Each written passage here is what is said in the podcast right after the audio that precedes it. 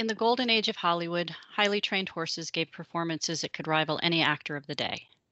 Learn more about these unsung equine entertainers in this episode of Barn Stories. Welcome to the Barn Stories podcast. I'm Lori Prins, editor of Equus Magazine. And I'm managing editor Christine Barakat. This podcast features our favorite essays and articles published in Equus over the past 40 years. Although Equus is known for articles on horse care and veterinary research, our editorial mission has always been guided by the bond that exists between horses and people. And each issue has featured a real-life story that celebrates how horses enrich our lives and touch our hearts. We've searched our archives, chosen the stories that resonated with our readers, and given them new life in this audio format. Longtime subscribers may recognize some of their favorite pieces. And if you're new to the Equus community, these stories will confirm that no matter what sort of saddle you sit in, a deep emotional connection to horses is something we all share. This episode features one of the first true tales we published by one of my favorite Equus contributors, Martha Crawford Cantarini. Now in her 90s, but still sharp as a tack, Martha was a Hollywood stunt woman in the 1940s and 50s. She worked with some of the biggest stars of that era, including Gregory Peck, Charlton Heston, and even Elvis. As you can imagine, Martha has many wonderful tales to tell, most centered around horses. In this one, she introduces us to a few of the movie horses she worked with. Listening to her descriptions, her affection for these horses is clear and contagious. I'll be honest, Westerns, particularly older Westerns, aren't my favorite genre of movie. But after we began publishing Martha's stories, I started taking a closer look at the horses in the old films I'd stumble across on television. I'm always stunned at how well trained they are. And now that I've learned more from Martha, I know exactly how much hard work goes into that. I also can't help but wonder if the horse I'm seeing on TV in the movie was lucky enough to know Martha. She's a compassionate, wonderful horsewoman, and I can't help but wish they all had a chance to work with her. So let's listen to Best Supporting Actors, written by Martha Crawford Cantarini and read by Taylor Autumn.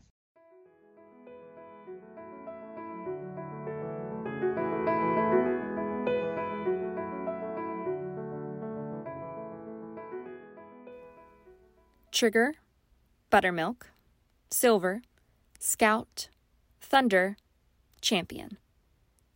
If you grew up in a certain era, you could easily reel off the names of all the most famous horses from the movies and television. The steady mounts belonging to the likes of Gene Autry and Roy Rogers were as famous as their human partners. Many of these equine stars were recognized with Patsy Awards, Picture Animal Top Star of the Year, at an annual award ceremony for Hollywood animals sponsored by the American Humane Association. Yet, working in the background of so many great movies and television shows were a host of unsung heroes, horses who hit their marks, performed stunts on cue, and carried their riders flawlessly, even when paired with actors who barely knew how to sit in a saddle.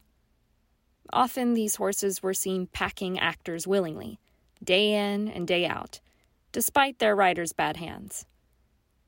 Most of the people who worked with these horses, actors as well as stunt riders like me, knew how much they contributed to our success by making us look better than we were. Often the only rewards these horses received were their feed and a comfortable place to sleep at night. Horses who performed advanced maneuvers, like falling, were owned by the stuntmen and their trainers. Most of us, however, just showed up for work, not knowing which horses we would be riding that day, or whether we'd be charging up the hill as cowboys or down the hill as Indians. I worked in the movies for many years, riding for several major actresses. The memories of those anonymous horses stay with me to this day. I learned something from every one of them.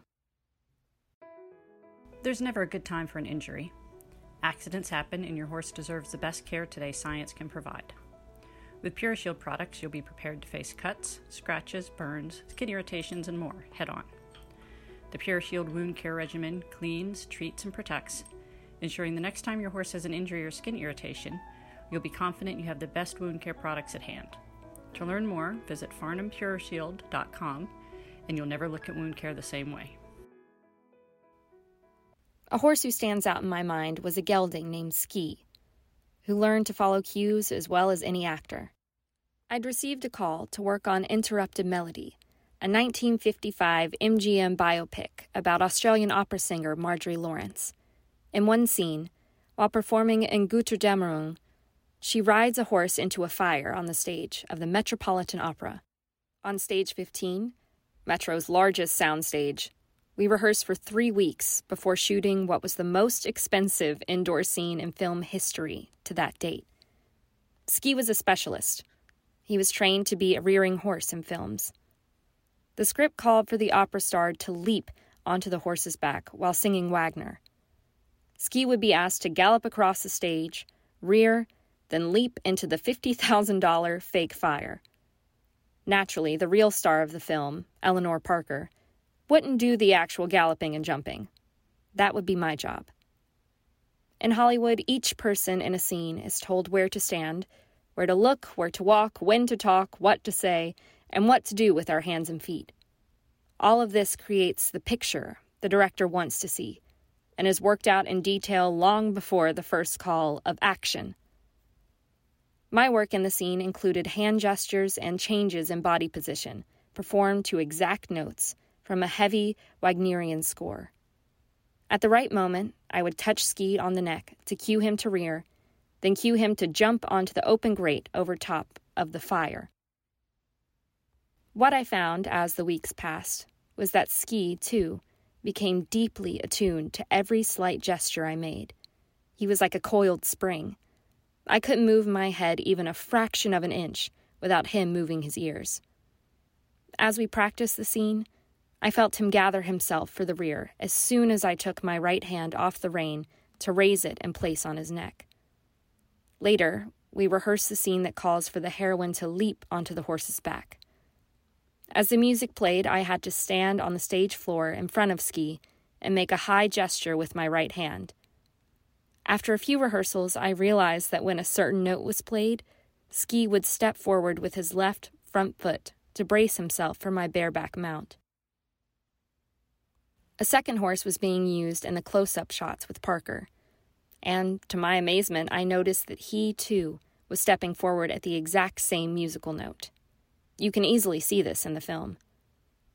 When finally the time came to shoot the scenes, Ski, thoroughly professional, was every bit as prepared as I was to listen for the right notes and perform the cues as crisply as if he had been listening to the director.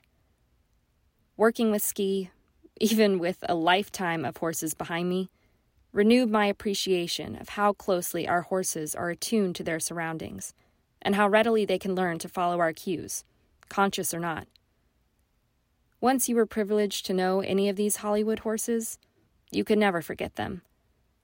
Most eventually slipped into oblivion, apart from the few big-name stars, or those who were rescued and retired by the people who sought them out. Each of these horses taught me a valuable lesson that I remember to this day.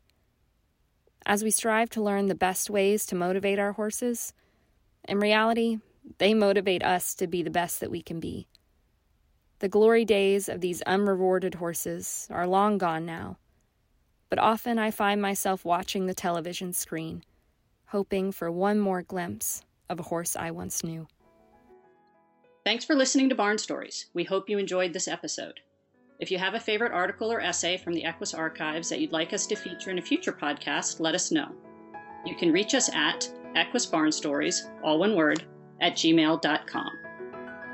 Did you enjoy this episode of Barn Stories?